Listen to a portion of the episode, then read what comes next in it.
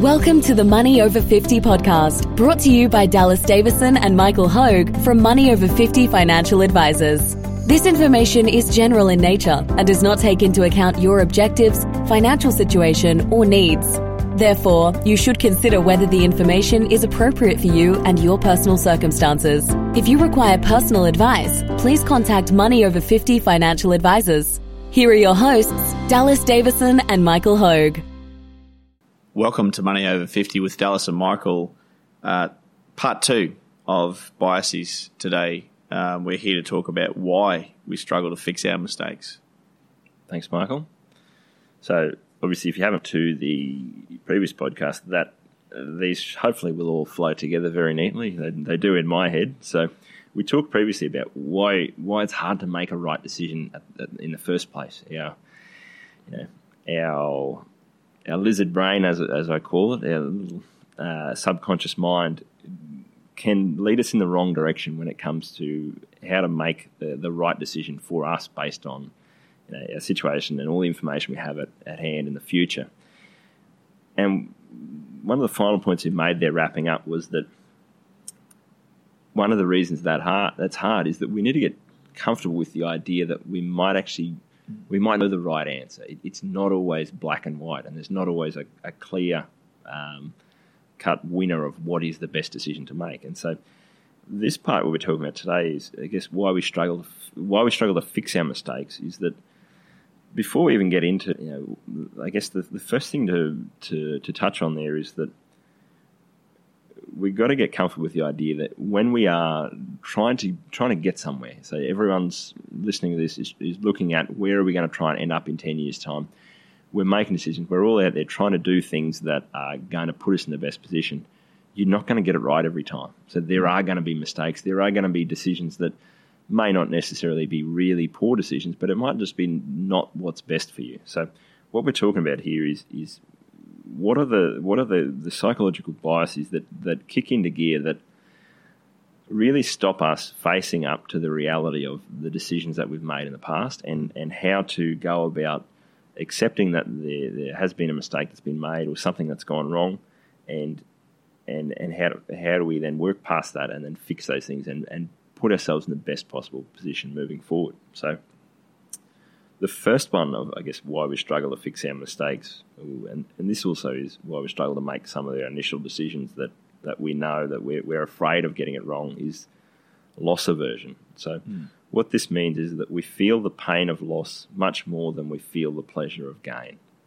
So very common with this one is that when people are looking at investing, um, you know, if, if you've got five hundred thousand dollars in your superannuation account watching that 500,000 go to 600,000 feels pretty good. It feels mm. okay. But watching that 500,000 drop to 400,000 feels very, very painful. So mm. it's, it's the same the same dollar figure. It's, it's mm. the same 100,000. But yeah, basically, we feel the pain of loss much more than the pleasure of gain. And that, again, is a useful thing, but it's it's sometimes a struggle when we look at when we're looking at this over the very long term is sometimes those decisions that we make we we need to make a decision that is going to put us in the best position in 10 years' time. But to get there, we sometimes need to ride out some short term pain. And, and this is the thing that the, the, human mind really struggles with this.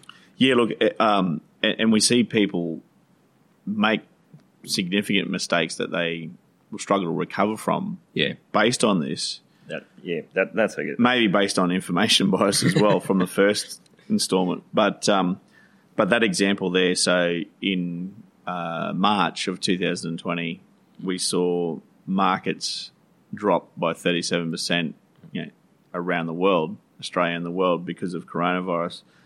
Um, what we, because of overreaction to coronavirus, what we see is that is people couldn't take the pain of that, so they mm. saw their balance drop from five hundred to four hundred thousand dollars. So so what do they do? Um, you know, they sold all of their their you know, good quality companies that they yep. owned yep. uh, for seventy five cents in the dollar or seventy cents in the dollar or whatever it was. Um, at that point in time, just to stop that pain, yeah, because it couldn't take that short term loss. And and that's it. That's a yeah a really good point. There is that yeah it's we're talking about why we struggle to fix our mistakes, but it's also some a lot of this is why we struggle to why we struggle to ride out things where there's the mistake in this case Mm. would actually be be panicking and selling and moving your superannuation into cash. So we're not saying that investing in that way is a mistake. We're saying that once your super balance has dropped from five hundred thousand to four hundred thousand, you're feeling a lot of you're feeling a lot more pain than than what than the pleasure that you would feel if that went from 500 to 600 so again the human condition is that when we are experiencing that emotion we want to react. We want to do something based on that. We feel a lot of that pain. So we tend to want to you know and that's what people do at that point in time is that they, they panic and they say move into cash and they crystallize that loss. And in the short term that helps because you don't have any pain anymore because you're not seeing your balance keep dropping. But this is, I guess, the, the point for most people is that if you're 10 years out from retirement, you really need to work that money as hard as possible. You can't afford to be so averse to loss that you that you're not working that money at all and that you're having it sitting in a bank account. So for most people, they have to have that money invested. And if you have to have that money invested, you have to also accept that there is there is going to be some short term drops. And if we if we fall prey to this loss aversion bias, what we're going to do is we're going to react too much to to the to the bad times, and we're going to react too much to when there's those drops. So again, to, to minimise and avoid, Yeah. um, start with the long term view in mind. Yeah. we, we talk often about what is the job of that money. Yeah. So if the job of that Yeah. five hundred thousand dollars is to make its way to one point six million dollars, then with that comes Yeah. the should come the the implication that there is going to be volatility. So Yeah. that is going to happen. It's not if, it's when. Yep. Um, and and then practically, Yep. if you just don't log into your account Yeah. and don't read the news, Yeah. I can't stand reading the news. Yeah. It's just bad Yeah. news all the time. So, Yeah, yeah. so I mean, I, I, I tend not to, to Yeah. especially during times of vol- volatility, if you're prone to Yeah. making the wrong decision, you think you might be prone, just Yeah. tune out. Yeah. Just tune out. Don't log into your That's account exactly balance. right. And so that Tune out of the news. Yeah. Um, it, it's it's it's always tilted towards the bad news, Yep. and none to the good news. yes. So um, the second one is the endowment effect. It is. This is an. Uh, it's an. It's a funny one I, I find because you don't tend to see it. So loss aversion causes a lot of people a lot of financial grief, and you really see it ruin a lot of people's financial lives. The endowment effect tends to be uh, more something that is interesting more so than a real huge cost to, to people. But it is. It can sometimes be a big um, thing that's stopping people from fixing their mistakes. And what it means, the endowment effect, is that anything that you own becomes automatically more valuable to you. Um, now, and when I say that the reason that we sometimes struggle to fix our mistakes is we've made that decision, we, we've bought an asset, it now becomes automatically more valuable than, than what it really is. So, and this ties into the loss aversion thing a bit, is that if we buy an asset, we think it's more valuable than, than what it is. It then gets compounded if if uh, if you know the price of that asset drops a little bit. It's then a twofold effect where it's dropped a little bit below what it's actually worth, but in our mind, it's it's worth far more than that because because we own it, we feel like it's worth much more than that again. So, Oh, I've got a great example. what is it? uh, we're looking for a house for my mother. So she lives in a high set house and she's Yeah. becoming Yeah. elderly and, and, and it's going to suit her Yeah. more to have a low set house Yeah. closer to where I live. Yeah, Um, so so the endowment effect, because we're talking about what we think we'll be able to sell Her house her existing house for. yeah, And she's got a figure that's well above what. Yeah. And, Reality. and, know, she cites, but it's got beautiful hardwood floors and all these types of things. yeah, There's no doubting that. Yeah, But yeah. there's other parts that Yes. are that are Yeah. that are falling apart and that we haven't repaired for a while. yeah, And then just yesterday, talking because we're looking at a house, and I talked to the real estate agent Yeah. on the phone, and I said um, we're a long way away from what the owner is asking for. Yeah. And I said to her, I would hate to be in your job. Yeah. Because Yeah. because I imagine yes, every single owner yeah. Thinks that their um, house is more with valuable. the endowment effect thinks that their house is worth more than it actually is Yeah. comparatively to what's available on the market. Yeah, Every single purchaser yeah, is, is starting at a position Yeah. far south of that. that's right. so Yeah, she has to find, Yeah, the agent has to ground. find some sort of middle ground. yeah, She laughed. um, which uh, means it is true. means that it No, was true. But but but but but just that example, Yeah. um, uh, what the owner is asking for Yeah. is is well north Yep. Of what the house is actually worth. I had a value, paid for a valuation Yes. on this house to get Yeah. a valuation, so Yeah. they're asking for Yep. for, for something north. And, And- I imagine they would be citing the same things as my mother. Exactly so right. It's, Yeah. you know, it's got this, it's got that, it's got Yeah. these things. Yeah, but it's also got um, a roof that leaks, and it's got this, and it's got some wood rod. And, And what will like probably happen is that your mother will sell her house for thirty thousand dollars less than what she thinks it's worth, and Yeah. she'll feel like she's been stitched up there. But then she'll go and buy this house for thirty thousand dollars less than what that owner thinks it's worth. Yeah. Neither of them at any moment, you know, take into account the fact that that is probably just what is fair market value. It's Hmm. just they both have an inflated view of their own asset, and that's again, it, it- you know, we use houses are the, are the really easy one because it's because we you know we live in it, we know it, we you know how much work's gone into it all. You, you really think it's more valuable, but it's no different to a- any other asset. You know, we talked about if you've got a, a, a racehorse or a mob of cows, or you own shares in a company that the company that you own shares is automatically becomes more valuable than the one next door. If Yes. I if I own shares in NAB, then I that NAB is more valuable than than ANZ because of all these reasons that I can list for you. But in reality, it's really only because I, I own shares in that. I'm looking for reasons why it's it's going to be more valuable.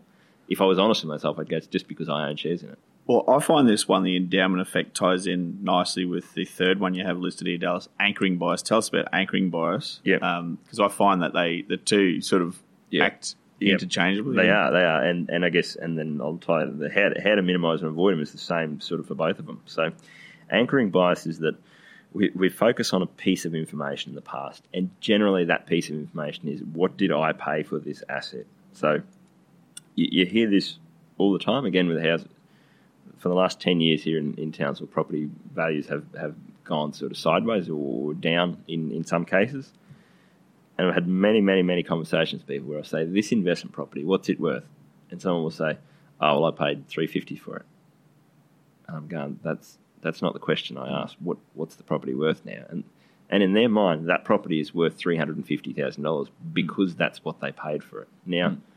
We all know that that's not that's not that really has no bearing on what, what the property would sell for on the open market tomorrow. The, the buyer of that property doesn't ask you, hey, what did you pay for it? Oh, okay, fair's fair, I'll give you that amount. They just go, what are corresponding properties like it next door to it selling for? And I'll give you that amount of money for it and, and no more. So, yeah, we focus on that piece of information of, you know, what did, or, or those types of pieces of information at the exclusion of what is the reality of, of that valuation. I find this a real sticking point for people. Yeah. So um, if they paid yeah four hundred thousand dollars for a house Yeah. and they're looking at selling it, um, further to what you just said, the the they list it for four hundred thousand dollars. Now Yeah. an offer comes in for three hundred and eighty five thousand dollars. That's the best offer. Yeah. You and I both know that that's what that house is worth. it's worth, It's the only yeah. offer on the table. It's the Yeah. highest offer. Yeah. Um, people really really struggle Mm. to sell that for a fifteen thousand dollar loss Yeah. to the detriment of their longer term because what we often see is they'll hold that for another five, six, seven years. Yeah. And someone will offer them four hundred and one thousand dollars seven years later. Yeah, yeah. And they'll sell it Yeah. for four hundred and one thousand dollars and think they've had a win out of it. Yep. Um, the opportunity cost of actually holding it for that for Yes. that length of time with what they could have done with that money Yeah, it's huge. um, is usually Far more. means that they've made they've made a big mistake there. Yeah. But they just cannot get their head around selling something for Yeah. a, a loss. The endowment effect and anchoring bias, I think, both Yeah. tie in there. And, and the other one, you touched on it a minute ago, Michael, about with, with the loss aversion thing of um, the the high watermark of, of what something's not just what you paid for it, but what was the the highest price it was worth at some point in time. And so, uh, I guess a bit of a different one, but I had uh, clients who were uh, getting ready to retire early this year, and their earlier sort of in 2020, sorry, and their super balance had grown very quickly, had grown beyond the point where it needed to be for them to retire. So they needed about one point. Uh, 1.5, 1.6 million dollars. It had shot up to 1.7, and they were getting ready to retire. Now, um, COVID happened, the balance dropped significantly and then started to pick back up. and and when I was talking about, hey, we talked about you, you need to be in, the, and their super balance had picked back up to 1.5 million, so it dropped from 1.7 to about 1.4, and then was back at about 1.5. And when we were talking about when are they able to retire, it was interesting because they,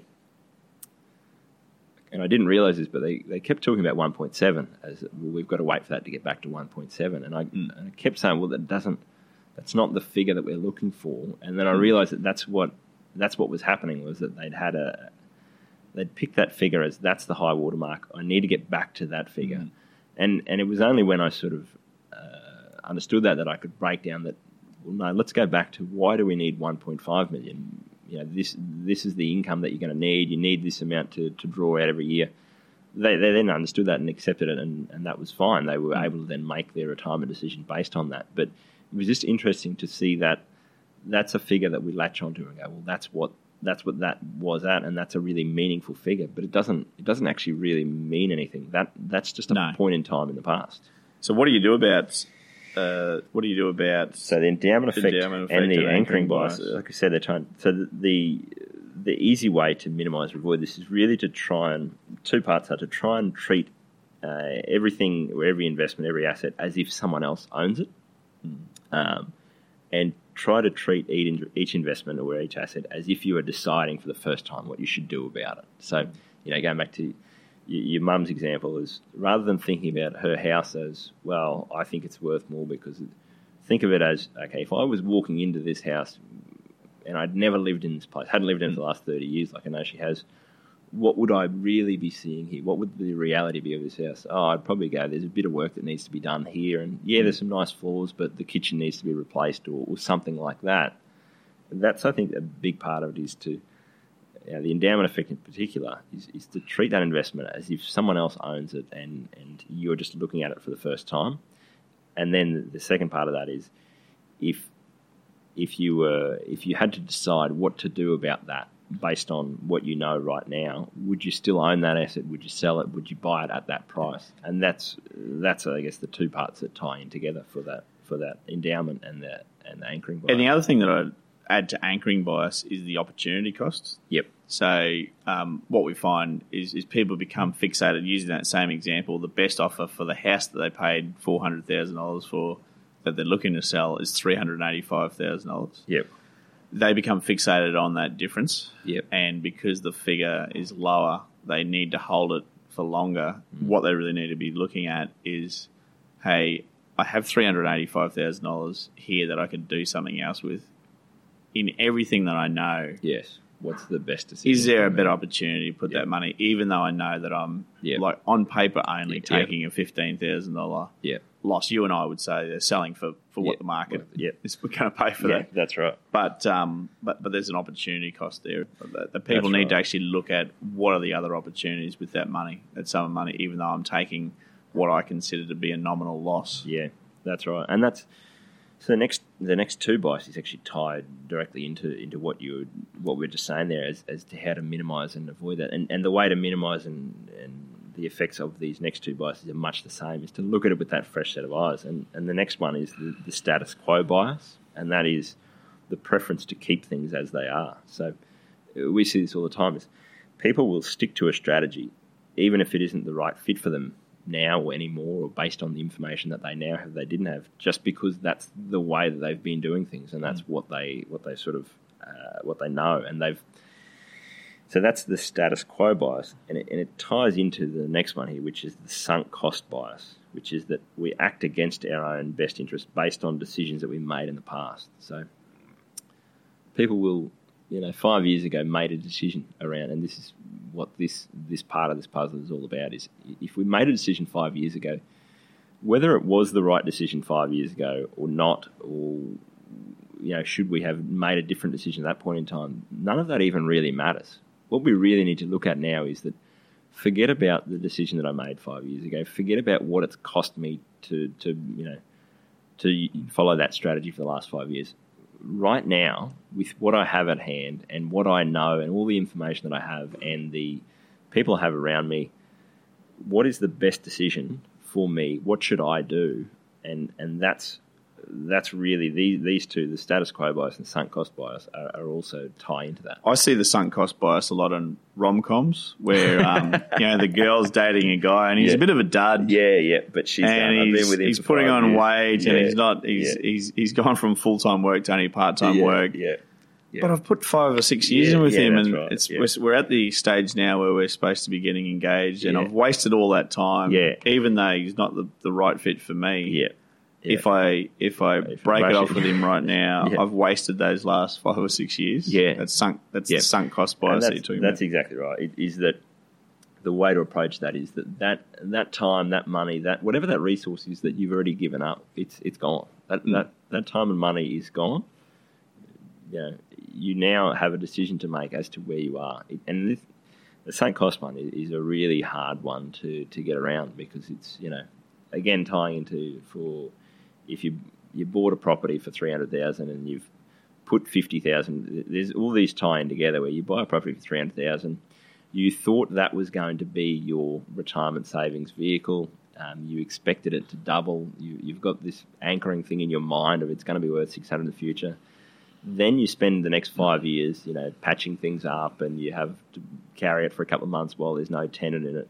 And in your mind, it becomes this this thing where you go, I've already put all this time and energy and effort into this thing it's, it has to pay off. Otherwise, all that is a waste. But the reality of it is that the same thing, and the way to minimise that is just treat that investment or treat each of these decisions as right.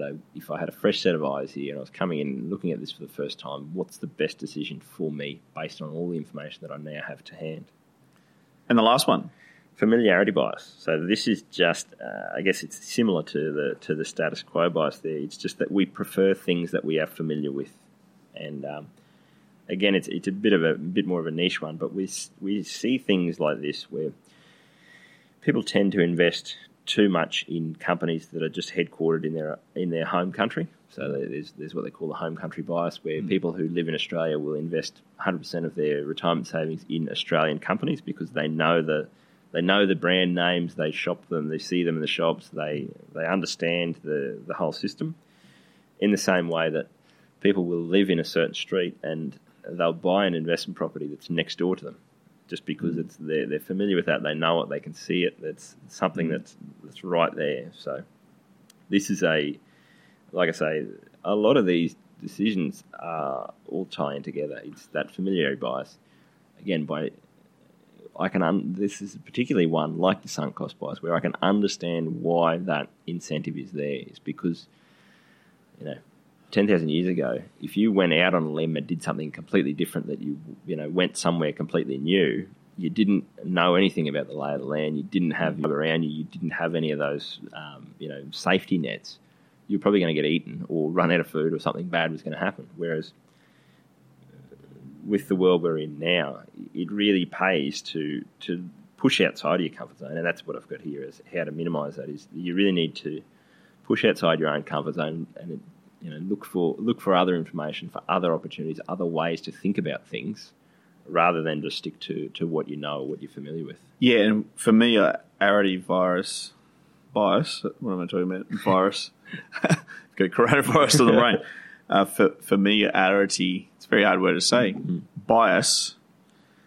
The biggest problem that I see out of that is an under diversification Yeah. problem. Yeah, so it- it, it's- lends itself to to- under diversification. Yeah, that's right. Which is, which is a, it's kind of those things where it becomes a, people tend to take on more and more risk, more concentration risk, while while simultaneously feeling more and more comfortable with it, which is what's dangerous. And you know, for example, we, we see this where someone might work for a company, and they know that company, they own the, they know the inner workings of it, and they will want to invest their whole retirement savings in that mm. company as well because it's it, it feels more comfortable. They know it, they're familiar with it. Mm. Now, what you then have is, is twice the risk, basically, which is that you've got your whole your whole human capital, your your career tied up with that company, as well as all of your financial capital, all of your retirement savings, just invested in that one company. So you're not you're not spreading you you're not diversifying. Uh, well, if something goes wrong with this company or they go bankrupt, then I'll lose my job, but it's okay because my retirement savings are elsewhere. You're really tying everything all in together, and and the same thing happens, like I was saying before, with uh, people tend to want to buy rental properties in the same area or in the mm-hmm. same street as where they where they live because they know it and they feel comfortable with it. Now, if you if you buy your next door property as a rental property, something goes wrong with the you know the property value in that region drops or you know someone the housing commission house moves in next door and drops the value of your property Mm. It's not just your house that drops in value; it's your rental property as well. So you, you've really taken on a fair bit more risk and a lot less diversification in that case. But it feels better because we're more. Yeah, and, and looking at in an extreme too, you see people with three or four or five properties in the same, yeah, not necessarily in the same street, but maybe the same, same suburb, yeah. same town, same yeah. city, yeah, um, which is which is significantly under diversified. Yeah, no, that's right. So, and and that's I guess the point of a lot of these things is that yeah, it, it's again we have to bear in mind all these different biases. These are there's a reason why we've evolved to want to make decisions and sort of stick to them and not have to have a look at it and have a think about it. And this is also what we, um, like we've said before, some of our value is just being an impartial sort of third party where someone comes in to see us for the first time and goes, "Well, this is the strategy that I've been that I've been following, or this is roughly what I've been doing, it's kind of easy for us to look at it and go, well, yeah, this bit of it really makes a lot of sense, but this other bit probably isn't the mm. best fit for you now, or isn't quite the best way that you could use those resources. Mm. Because we're not attached to that, we weren't involved in the initial decision making. Where you know we're not the one who's looking at that, uh, you know, hasn't hasn't lived with it for the last five years. It's easier for us to come in and, and help make these decisions and, and help make to you know, fix anything that that need or change anything that needs to be changed. And and I think that's probably, you know, we've talked about mistakes, but some of these things are not necessarily even mistakes. They're just, you know, is that the absolute best decision for for someone at the situation they're in now? You're listening to part two of our biases podcast uh, series. Uh, why we struggle to fix our mistakes. Thanks for listening. Thank you for listening to the Money Over 50 podcast with Money Over 50 financial advisors. We look forward to catching up again soon.